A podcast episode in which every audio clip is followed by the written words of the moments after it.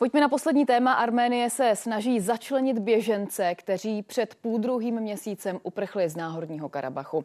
V zemi jich je na 100 tisíc a nepočítá se s tím, že by se v dohledné době mohli vrátit zpět. Pro vládu představují ekonomickou zátěž, přitom ale musí řešit i složitou mezinárodně politickou situaci země. Arménie se snaží odpoutat od dlouholetého směřování na Moskvu a hledá spojence na západě, Přitom vidí ohrožení v tradičních rivalech sousedních zemích Azerbajdžánu a Turecku. V Arménii natáčel Tomáš Vlach. To mají vnuky. Привет. Už půl druhého měsíce bydlí Aram i s širší rodinou ve vesnici nedaleko arménské metropole Jerevanu. Это мои парники были. Это парниковое хозяйство, помидоры прям выращивал. Знаете, что сейчас дома? Не, не, абсолютно. Domov musel opustit koncem září po devítiměsíční blokádě a jednodenní válce, kdy arménská komunita v náhorním Karabachu fakticky kapitulovala a enklávu uvnitř Azerbajdžánu obsadili jeho ozbrojené složky. Он родился во время войны в Степанакерте. Он дом не видел. Мы его с больницы взяли и привезли. Z náhorního Karabachu odjelo během několika málo dnů prakticky všechno arménské obyvatelstvo. Ačkoliv azerbajdžánský prezident Ilham Aliyev slíbil těm, co zůstanou občanství a bezpečnost, nikdo ze zdejších Arménů tomu nevěřil. 60 километров проехали за двое суток, за 48 часов. Небольшая провокация, они могли бы вырезать все население. triumfální azerbajdžánskou přehlídku v ulicích hlavního města Náhorního Karabachu Stěpana Kertu, přejmenovaného na Chankendy, sledovali běženci s hořkostí v televizi nebo na internetu. Je jim jasné, že domů se tak rychle nevrátí. Stát se proto snaží zajistit jim práci, oni sami si ale stěžují na vysoké náklady na bydlení. Já šas učitelnice už dva neděle. Ну, по- если я здесь не буду, у меня здесь дома не будет, я здесь долго не буду бывать. Výčitky se teď obrací proti vlastní vládě, ale i proti Rusku. Na jehož takzvané mírotvorce karabaští arméni spoléhali. Как христианский мир, мы верили в них, но они нас предали. Nejen mezi uprchlíky z náhorního Karabachu, ale i mezi obyvateli samotné Arménie se objevuje skepse ze spojenectví s Ruskem. I z toho, že Moskva má v zemi na tři tisíce vojáků. Россия уходить не любит.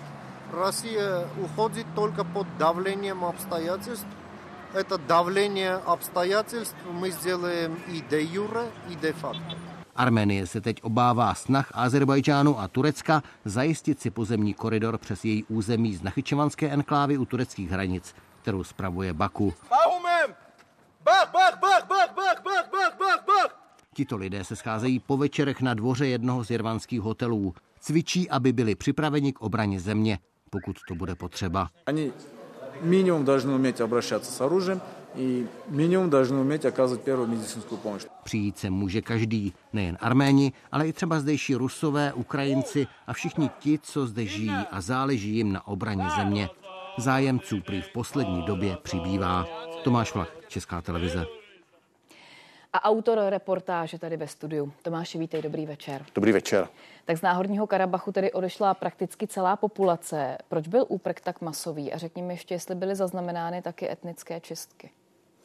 Eh, Tak eh, ví se o situacích, vlastně, které vypadaly tak, eh, že eh, by eh, k nějakým etnickým čistkám dojít mohlo. Tedy azerbajžanští vojáci vyháněli to obyvatelstvo, chovali se hrubě v domech arménských, které zabrali, které už tedy byly opuštěné, ale přímo, že by docházelo k masovému zabíjení, tak ty případy zatím úplně prokázané nejsou. Uvidíme, co se objeví v budoucnu, ale vypadá to spíš tak, že šlo o jakýsi davový efekt, eh, že vlastně eh, ti lidé nechtěli žít eh, s Azerbajdžánci v jednom státě. Eh, Prezident azerbajdžánský eh, ujišťoval, že eh, oni všichni dostanou občanství, že jim bude garantována bezpečnost, eh, nicméně oni to odmítli a když, s nima, když se s nimi bavím, tak to odmítají, že by měli eh, dostat azerbajdžánský pás a eh, takže vlastně ani nemáme možnost eh, se dozvědět, jak by to dopadlo s nimi, eh, když by tam zůstali.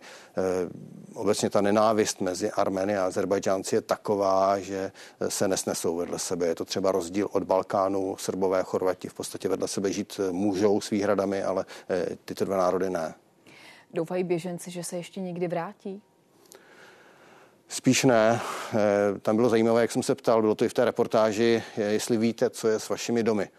A oni na to demonstrativně odpovídali, ne, ne, ne, my, nám to je jedno, my se o to nezajímáme, vůbec ne, vůbec nám to už je jedno. Takže to už jakoby tak trochu naznačuje něco o tom vztahu a ten problém je teď tak komplikovaný a ta pozice Azerbajdžánu je teď tak silná, že to eh, na to eh, nevypadá a všichni to vědí. A jak je o ně postaráno v Arménii? Snaží se integrovat v Arménii nějakým způsobem, třeba učitelům byla nabídnuta místa, byli v celku úspěšně včleněni, snaží se integrovat eh, vojáky té arménské domobrany, sportovce nebo další státní zaměstnance. Nevždy to jde, protože ne každý má předpoklady. Eh, tu eh, práci získat zemědělci by měli v budoucnu dostat půdu, být někam přesídleni do oblasti, kde tu půdu dostanou. Tam je dokonce i problém s půdou v Arménii, protože není úplně dostatek. No a je to také napětí mezi karabajskými Armény a e, Armény z Arménie e, nepřijímají je příliš e, rádi, řekněme, a to se projevuje i na tom integračním procesu. Už jsme říkali v úvodu, že patrony Náhorního Karabachu byly rusové, pomáhali během první války, v 90. letech po druhé válce v Náhorním Karabachu vyslali takzvané mírové jednotky, které měly garantovat smír mezi oběma stranami. Proč se vlastně tentokrát za Armény nepostavili?